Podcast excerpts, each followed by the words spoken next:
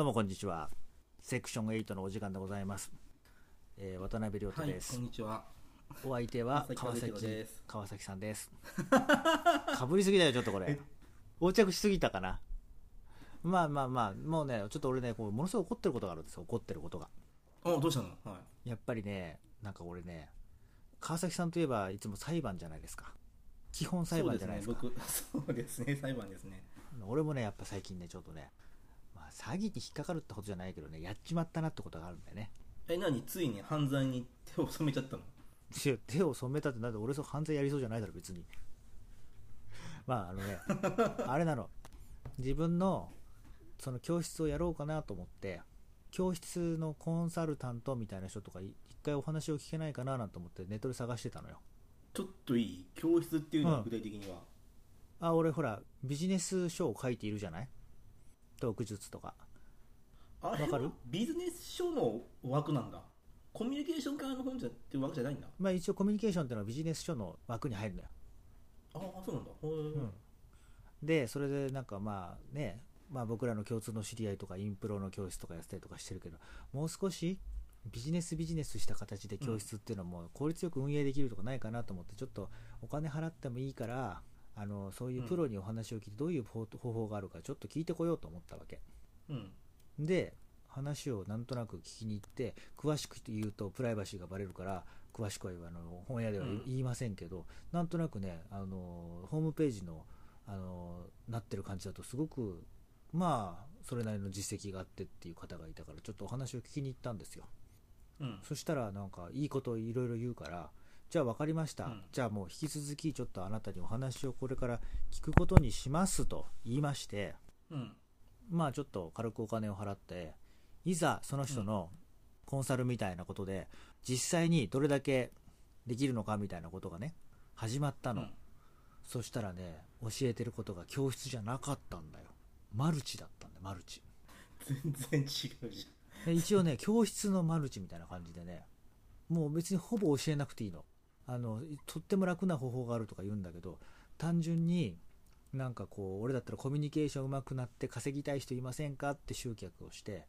それがなんか10時間で俺と同じレベルになるみたいなそういうような講座を作ればいいとかってそれを30万円で売れとか言うの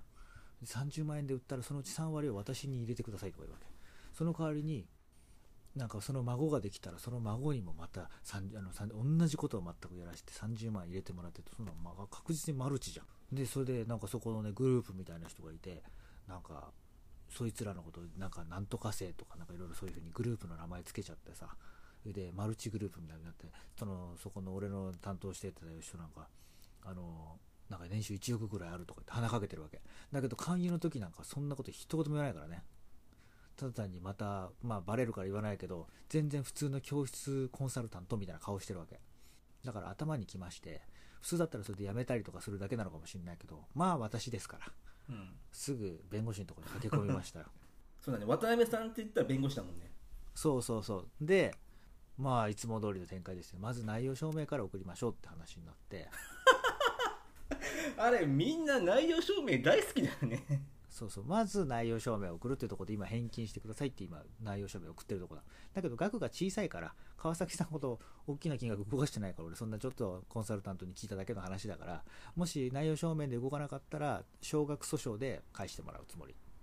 まあだけどそうやってさいろいろなところにはそういう厄介な人がいるんだなと思ってしかも弁護士の人に話を聞いたらそれはね最初の説明と違うからクーリングオフさせてくれっていうことで返金させることは可能だけどもその人がやってることが厳密に違法であるかどうかというとグレーゾーンで裁判をして白黒つけたら勝てる可能性があるかもしれないけど負ける可能性もあるから分から分からないからそこまではやらない方がいいというのがあって世の中って本当にグレーなことばっかりでしかも司法も必ずしもそういうまあ一般庶民が100人に聞いたら100人がおかしいというようなことでも必ず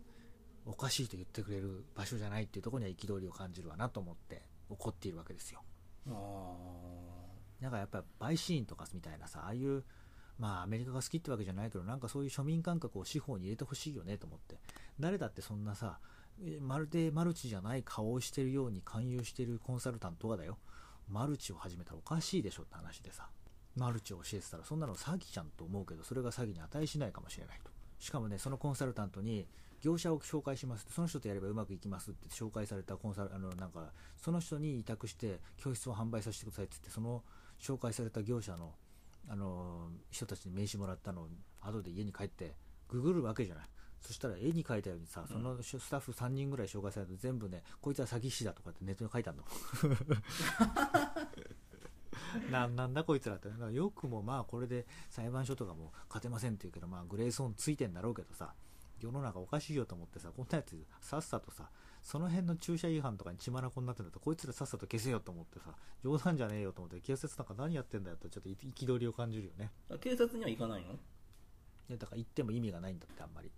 そういうちっちゃい規模のことではあんまり力入れてくんなくてエネルギーを使うだけ損ですよっていうようなやっぱそうじゃない？あのプライドの問題で戦うっていうのもあるけどさ俺も仕事してる身だからさその時給時給ねやっぱり時給4000円とか下がるより下がるようなことはやっぱりやりたくないなってところもあるじゃない？俺俺比較的にあのガンガン移行せタイプだから僕はやるけど、ね、そうそうそう。そこまで俺はねエネルギーに満ち溢れた人間じゃないからやっぱりちょっとさちょっとやっぱり損得感情もあるからそれだったら忘れた方が得かなっていうんだったらまあ忘れちゃった方がいいかなってとこもあるしまあちょっと今最近仕事で忙しかったりもするからね。もうちょっと暇だったらこう、うん、プライドのために戦うこともできたんだけど今新しい本を作っていたりとかして大変だからね。ちょっと忙しいんだよね。さらっと本の話題出たけど、うん、あれでしょまた今年中に一冊出るの？来月ぐらいかな亮太と話してるといつもなんか来月本が出るって話を聞くような気がする、来月本が出るって俺まだ3冊しか出してないでしょメジャーの本は。来月のわけじゃないでしょ。違う来月締め切りがあるとかほら細かくさいろんな賞の締め切りとかそういうこと言ってるだけじゃない。出るわけじゃないから。そうかな。でなんかねこうなんか亮太とがっつりなんかやろうぜっていう時はね必ず亮太が本書いてるんだよね。いやそれだけ時間かかるからさ一冊書くってさだからあれじゃないの？一章のとこの締め切りがあるからちょっと待ってとかそういうことを言ってんじゃない？俺がきっと。あもうねその内容までは聞いてないから内容まで聞いてないからなんとなく俺が本本で忙しいっていうようなそういう感じがするだけなんだと思うよ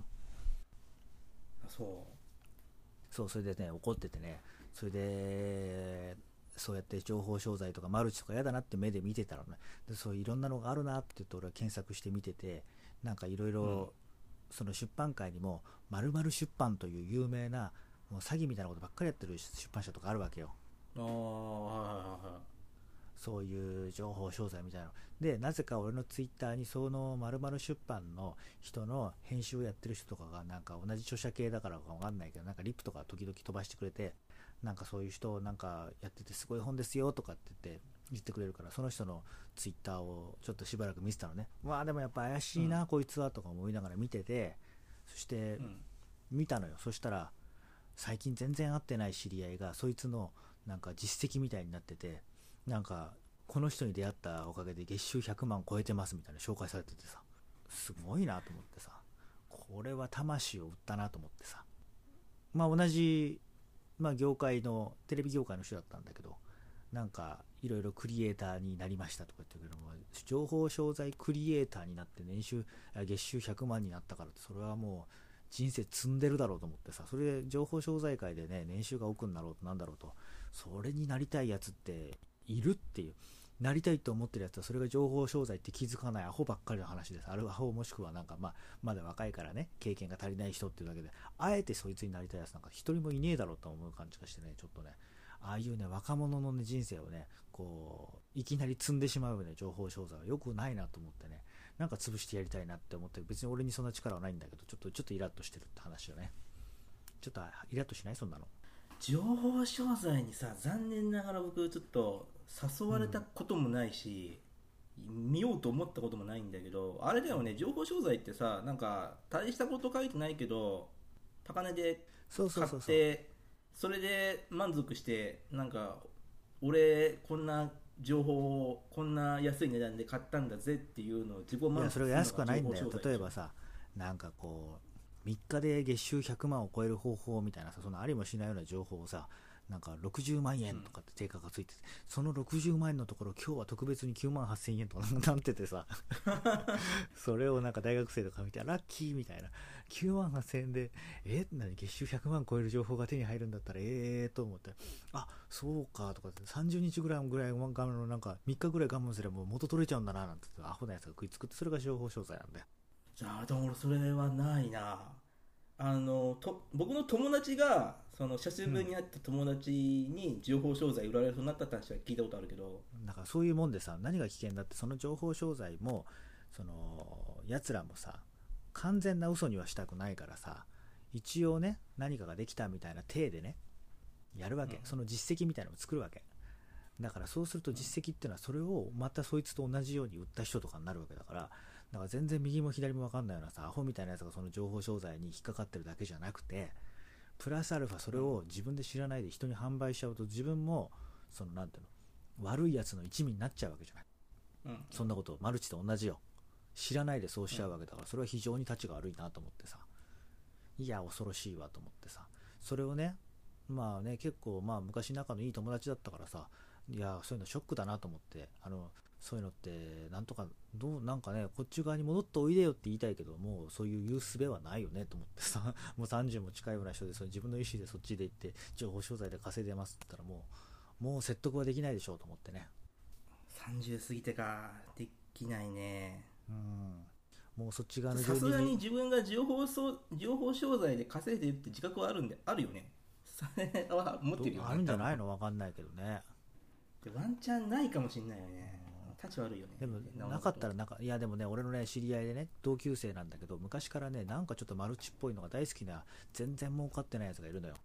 うん。そいつはねなんかねホームページに書いてある文言とかにはねもう絶対ねいや書いてあるじゃんって信じちゃうの。どういう理由かわかんないけど。あ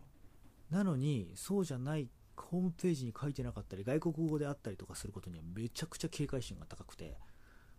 例えばねもうめちゃくちゃわけのわかんない投資の情報商材みたいな10万円ぐらいとかなんかひどい時は50万円ぐらい払ったのかな。でもそんなのになんか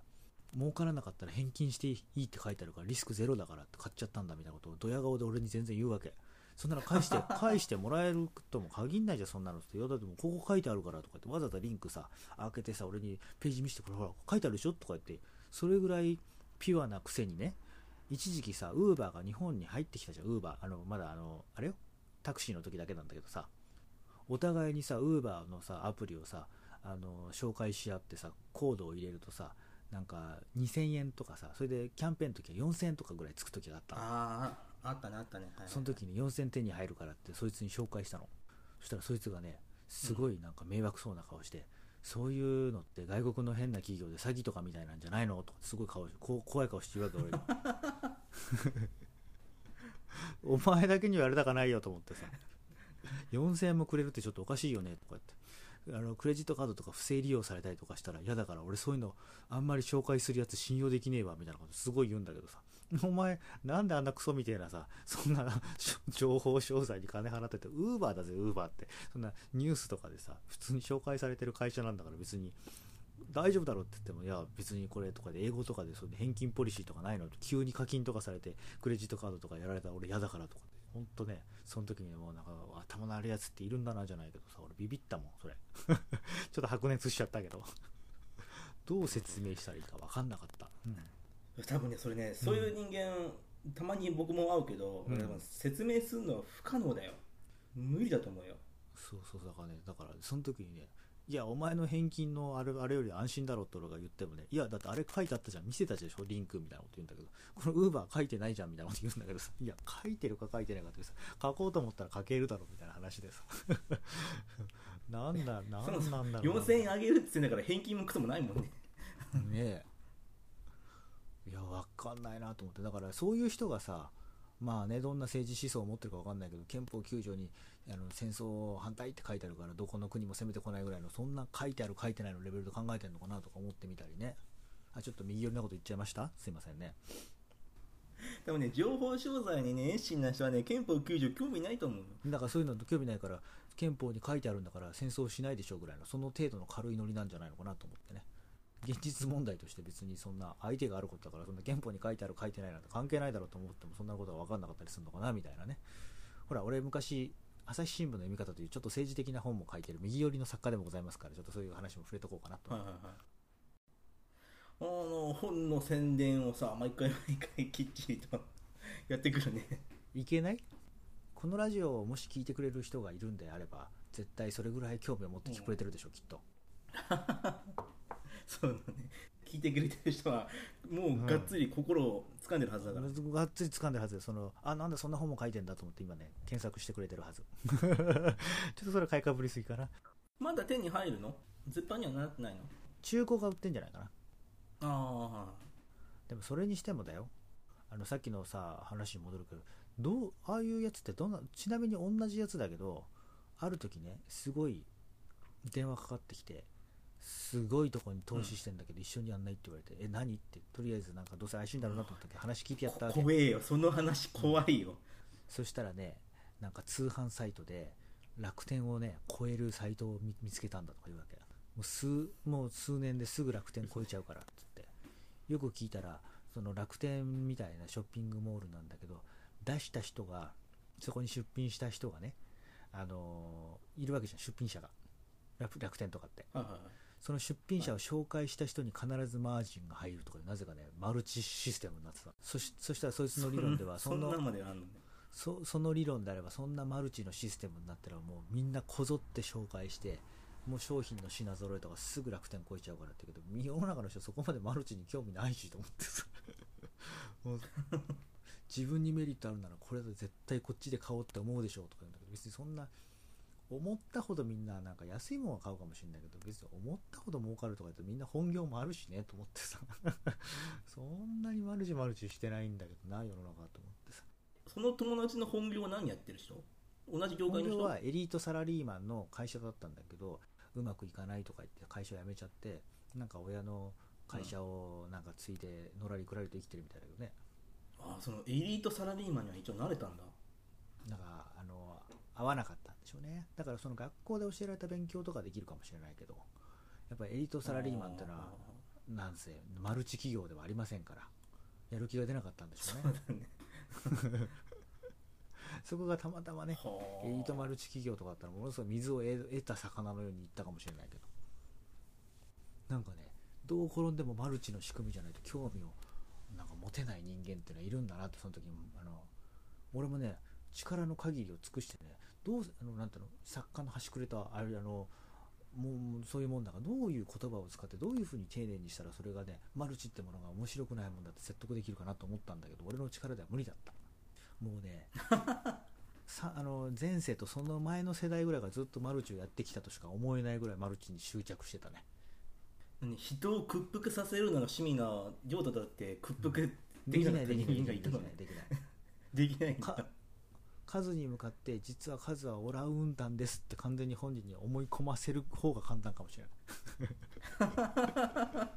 相当ハードル高いと思うけどそれだって。そでもそっちの方がまだまだそっちの方がなんかこう光が見えるね。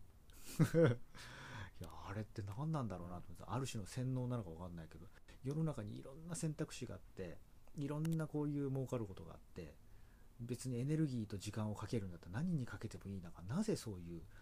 いやーそういうマルチだとかね情報商材とかそれなんだろうなと思ってねいろんな商材があるわけじゃない。確かに、うん。短期間で儲かるし俺にそういうなんていうの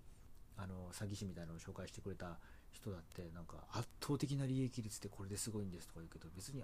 利益率だからね。そんな利益率を上げなくたってすごいいいもんだったらたくさん売れれば儲かるんだしさ。別に同じ年収1億とかだったら別にあのね利益率の高い方法で利益あの1億取らなくても1億は1億で変わんないわけだし、まあ、今例え話で1億って言っただけだけどさ。うん。そんななそんな利益率を誇るみたいなその効率がいいみたいな感じがするのが好きなのかな。まあ平たく言うと頭が悪いんだろうねこれさそれを、ん。その疑問を俺に答えるけどさ俺が一字一句答えられたら俺もマルチ側の人間だよね。いやいやそうじゃなくてマルチ側の人と接したことあったりとかすすれば何らかの感想がないかなと思ってさ。いやざ悪いけど俺マルチはない宗教の勧誘だったらいっぱいあるけどな。でもある種のこれはある種の宗教なんだろうねこれはねきっとね。やっぱさ宗教とかもほら論理的なものじゃないじゃない。それを信じるか信じないかのレベルでそれが体に染みついてるかどうかって話だから自分の中にそのマルチだとか情報商材みたいなのがこうスッとこう経典のように入り込んでしまう瞬間があるのかもしれないよね。前世がマルチやってたんじゃないかなとしか思えないよね。もうね前世マルチでた大成功しても生きるためにはマルチしかないってもう DNA が知っているみたいなそういう人かなと思っちゃうぐらいです。僕前にさあの、うん。宗教の勧誘の人に道歩いたら声かけられたね女の人で、30半ばぐらいで。うん、うん、当時カズは何歳ぐらいなの？俺24か5あじゃあ10歳ぐらい上の人とか。ね。多分10歳ぐらいの女の人で、で時間あったから。で、ちょっともう面白そうだったからついてったのよ、うん。き喫茶店でお茶飲みながらって言われて、うん。あじゃあいいですよって言ったらいいですよって言ったらその人すごい驚いたのよ。うん。えいいんですかって言われて。うんえなんで逆にお前が驚くねんと思って全然いいですよってそれ何？数的には美人だからとかそういうのついてたとかそういうことじゃなくて本当に宗教に興味があったの？いや宗教の勧誘どうやって勧誘するんだろうと思ってそれが興味あったあそこねな何35って言うと微妙な年だけどあのどどういう感じの人なの？いや全然化粧っ気もなくてなんか本当に疲れた感じの人だった、あの甘さんみたいな感じ？甘さんどっちが甘さんいやいやあの甘さんどっちで宗教に決まってんじゃんそんな。三重だからって急に海になんないし今宗教の話してんだから。確かに。三重は日本で一番甘さんがいる地域ではありますけども今は宗教の話してんですから。いやいや巣の話とかぶせてくるのかなと思ってどうしようと思ったんだけど。いや全然甘さんって感じじゃなくて本当になんか本当ジーンズと、なん。か T シャツみたいなラフな格好のおばさんで。何何系の人宗教なの？そのなんかいろいろあるじゃん。あの仏仏教系とかキリスト教系とかさ。いやあの仏教系。あ仏教系ね。で名前ちょっとどう忘れしちゃった？別に名前は言わなくていいよなんかトラブルになっちゃう。でまあいいいい行くよってことにも驚いて。うん。でお茶してお茶向こうが出してくれて。うん。で話してて、うん。熱心に話聞いたのよ、うんあこうやって言うんだと思ってすごいなと思って聞いてたら俺が聞いてることに対してもすごい驚いてんのよ。うん。で質問ありますかって聞かれたからうん。あの疑問に思ったことを一個ずつ丁寧に聞聞いたのよ。うん。で俺が聞くことにもすごい驚いてんの。うん。えなんで勧誘して勧誘す成功しそうじゃん。え何？それって勧誘ってことはさ何？あのそのゴールは何？その入信させるってことなの？それとも何かを売られそうになってたの？入信だった。その時は。あわかんないそのその先になんか変えって言うんだろうけど多分そこの喫茶店で話してるのは入入信だった。ーなるほどね。でさひょいひょいついていってさひょいひょい答えてさ熱心に聞いててさ質問してるんだったらさ、絶対これこいつ入信するって思うじゃん普通だったら。うんうん。かかもじゃん。いやそれはもうあれじゃないの？その営業トークだからそれは必ずしもそうなるとも限らないところはあるんじゃないの？いやだから本当に普通に驚いてたの。営業トークで驚いたんじゃなくて本当にびっくりしたの。うん。そのお俺が話聞いているのを。うんうん。でもあんまりの気になったから言ったのよ。さっきからなんで驚いてるんですかって。うん。そしたらなんかここまでなんか今までみんな断るんだって。最初に喫茶店行くのはうん。100人に1人ぐらいはいるんだって、うん。宗教の話始めた瞬間に怒って帰っちゃうんだって。なるほどねで僕だから怒らないでうん。熱心に最後まで話聞いたのも僕がは初だったんだって。なんかさ言ってあげればよかったじゃん。実は僕お釈迦様なんですよとかなんか言って そっちでそっちで取り入れちゃえばよかったのに。君はお布施をしなさいとか言った。ら払ってくれたかもわかんないよ。あ僕に、うん。僕にしてください。なんで怒らないかわかるかなって。僕はお釈迦様なんですとか。恵比寿様なんですとかねそれ言えばよかったかな。失敗したな。最終的には僕が熱心に話聞いてるのが気味が悪いって言われて向こうが帰ってたんだよ、で聞いててなんかその多分なんか宗教のか入信させるのが目的じゃなくて、うん。こう勧誘してこ断られるのがなんか目的になってるっぽかった人だったのよなんかさ俺忘れちゃったけどなんかどっかの宗派とかでもやっぱりさそうやってイスラムだったかな分かんないけどそのイスラムを広めるとかがそういうことの目的があるから必ずしも相手を入信させなくてもいいからその話を必ず誰かに伝えるってことが必要だみたいな宗派もあったような気がするよ。自分イスラムだっけ、うん。キリスト教のやつじゃなかったっけ？なんか自分でさそういう言葉をさ自分の信じてる神様は何かっていうのを説明することにすごく意義があるっていうか自分自身ねそういう人のためのような形だけどもなぜ素晴らしいのかっていうのはやっぱりそのなんていうの反対されても自分でこう説明するってことはすごく頭の整理になるわけじゃない。うん。でそういう意味合いなのかもしれないけどそういうことを推奨してる宗派っていうのも結構あるみたいよ。うーんだからそんなとこで本当にすんなり入る人っていうのがいてええー、みたいな思ったんじゃない？これは冷やかしだろうと思ったりとかね。これはナンパだなとかさ数がそのまま 俺ついて手出しちゃうな。俺がついてこいって。いやそうだけど最初はきゅあそう。宗教に興味があるような気が言っときながら目当ては私なのねみたいなそういうふうにちょっとびっくりしてたかもわかんないしそれこそ十二分に打率低いってそんなことわけわからんことやっていやいやそういうそういう人がどう考えるかって話だからさ数もそういうところグイグイなんかうん女性には切り込んでいきそうなとこあるからさいや僕はあれで男だろうが女だろうが切り込むべきところでは切り込んでくる。グイグイいきそうだからね。なんかその辺をその辺の勢いありそうだから。ぐいぐい行くのね、うん。あれなんか場合によっちゃ褒められるし場合によっちゃめちゃくちゃ怒られるけどね、いやそれがいいんじゃそれがいいんだ世の中はやっぱりさ怒られることといいことっていうのは紙一重のことが多くてさ。あさっき言ったあの情報商材だとかそういう人たちっていうのも俺がこんなボコボコに言ってる一方で奴らの仲間ではそういうことで忠実にやってればやってるほど褒められてどっかでは褒められてるわけでしょ。それと一緒でさあの数のそのグイグイ行くっていうのもさ別に情報商材とはまた全然そういうのは違うけど怒る人もいるかもしれないけどそれがいいねって世の中うまくできてるんでしょ。誰も怒んないような人のなんていうのアクションにはさ誰も特にそんなねすごくいいとも思わないって世の中そういうもんじゃなくて、そうだね。すごいね情報商材からこういう世の中の仕組みまでこう切り込んでいったね。ちょっと宗宗教的でしょ？宗教的だね。ちょっと宗宗教的でしょ？亮太はあれなの？なんか信仰してる宗教とかあるの？ちゃんと一応ねだから今回は実は数に紹介したいと思ってちょうど財布もなくしてるとこだから俺が今ねあのしうちの宗派の財布を、黄色い財布を50万ぐらいで売ってるからさ数買わないかなと思って 幸せになりたくありませんかってちょっと聞こうかなと思ったんだけど。いやちょ僕すごく幸せになりたいから50万か。ちょっともうちょっと安くならない 今だけ特別。さ3人に紹介したら下がるとかないの？あの3人に紹介してくれた今と今だけ特別450円。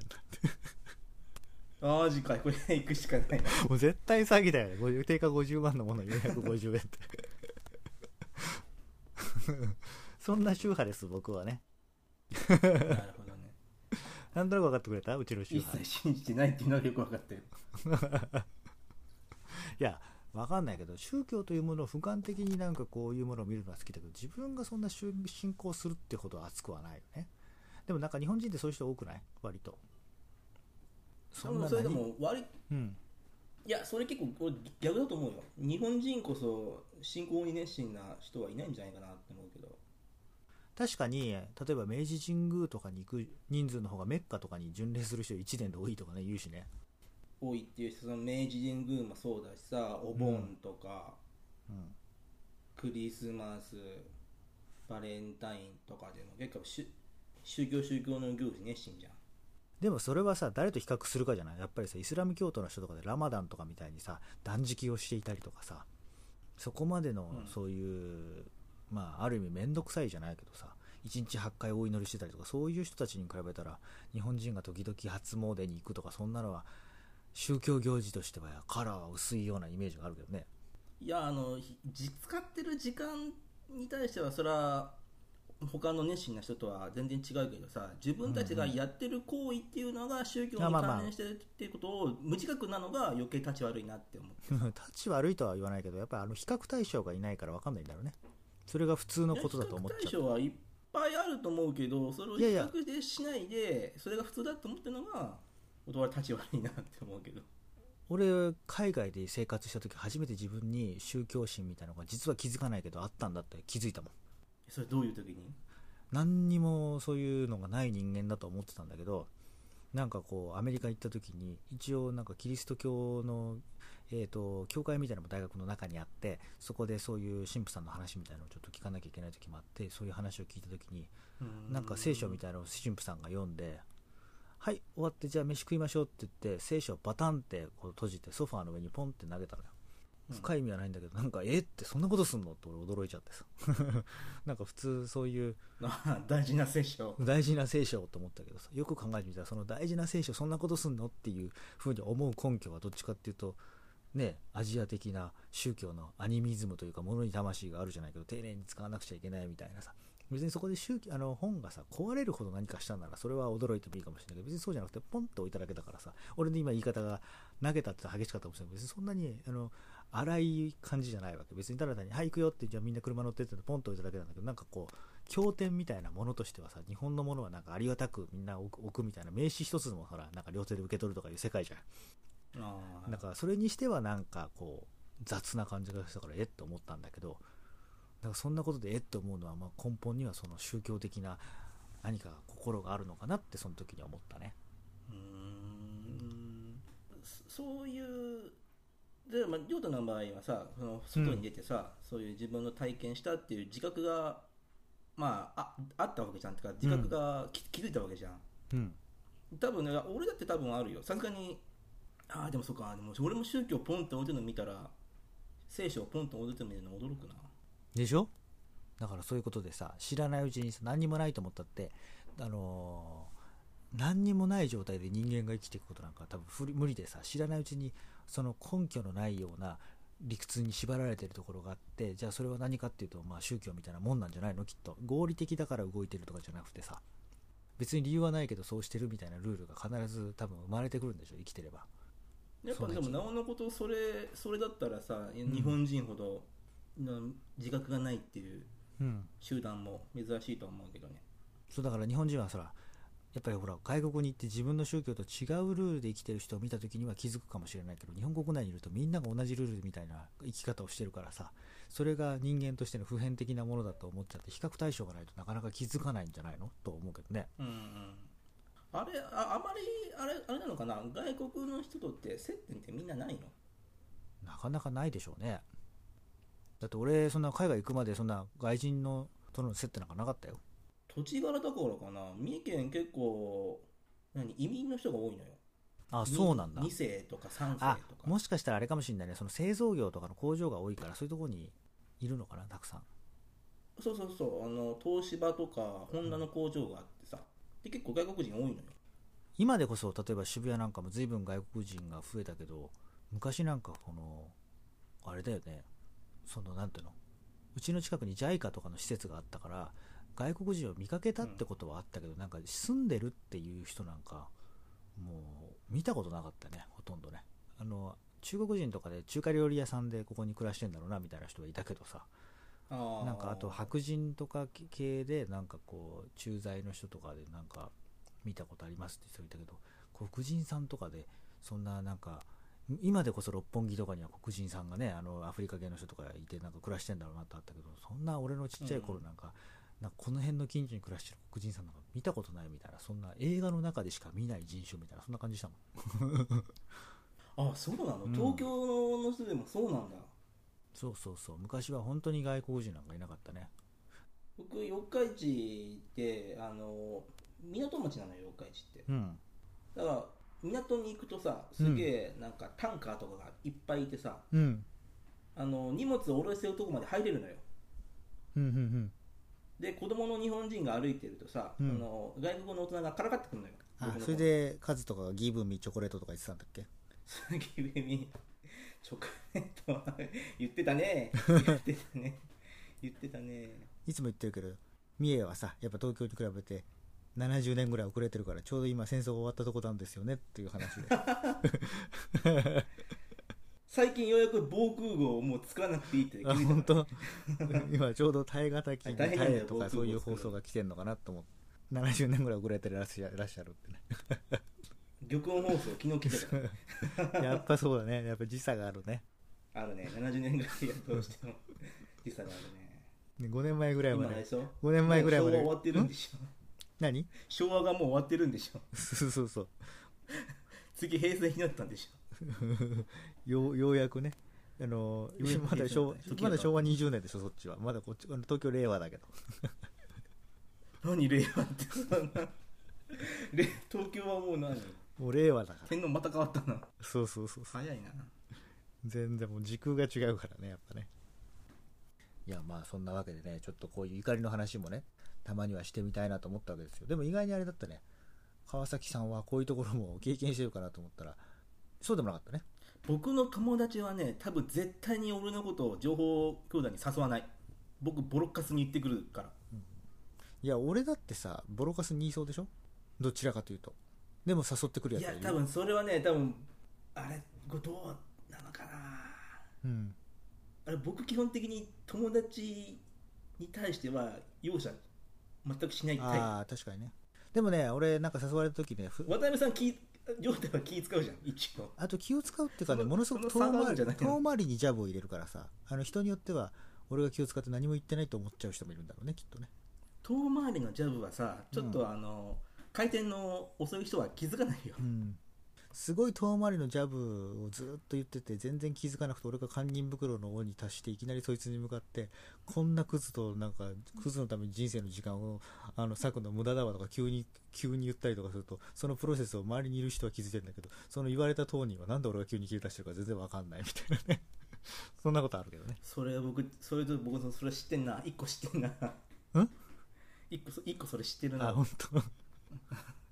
それいたわ。隣にいたわ俺。急にそういう口を聞いたみたいな。ええー、みたいな。今までずっと遠回しに俺言ってたじゃんみたいな。通じないっていうそれはね俺の反省しなきゃいけないとこだけど。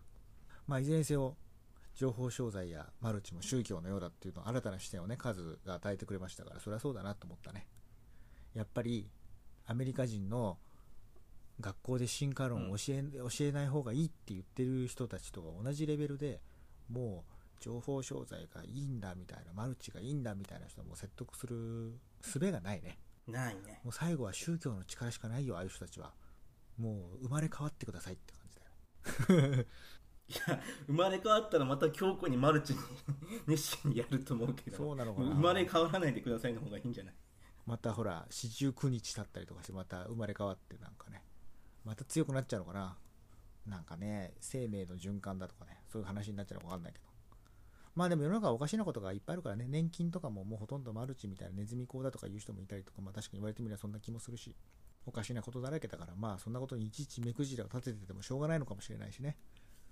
いやでもこのポッドキャストはさ、うん。もうそういう些細なことに目くじら立てていくっていう方針で取ろうよ。確かにね。もう俺解明しようかな。目くじら太郎とかにしようかな。分かんないけど。な名前名前変えようかな。ポッドキャストの名前変えようかな。セクション目くじらとかそういうこと？セクション目くじらとかにしようかな。目くじら8とかね。変えようかな？名前変えようかな？目くじらってどういう意味だったんだ？アイ、アイフォエールってこと？そんなことないよね。アイフォエールのお時間ですとかって目くじらだ。ダサいな。まあそれこそなんか情報書情報教材のなんかうん。会社の名前みたいだよそれ。ありそうじゃん。アイフォエール。株式会社アイフォエール。目くじらじゃん、それ。バカバカしる。まあでもね、川崎さんはね、まあ、ちょっと時々深い話をしてくれますから、まあ楽しい時間がね、こう、話し手としても過ごせましたという感じがして、ありがとうという感じです。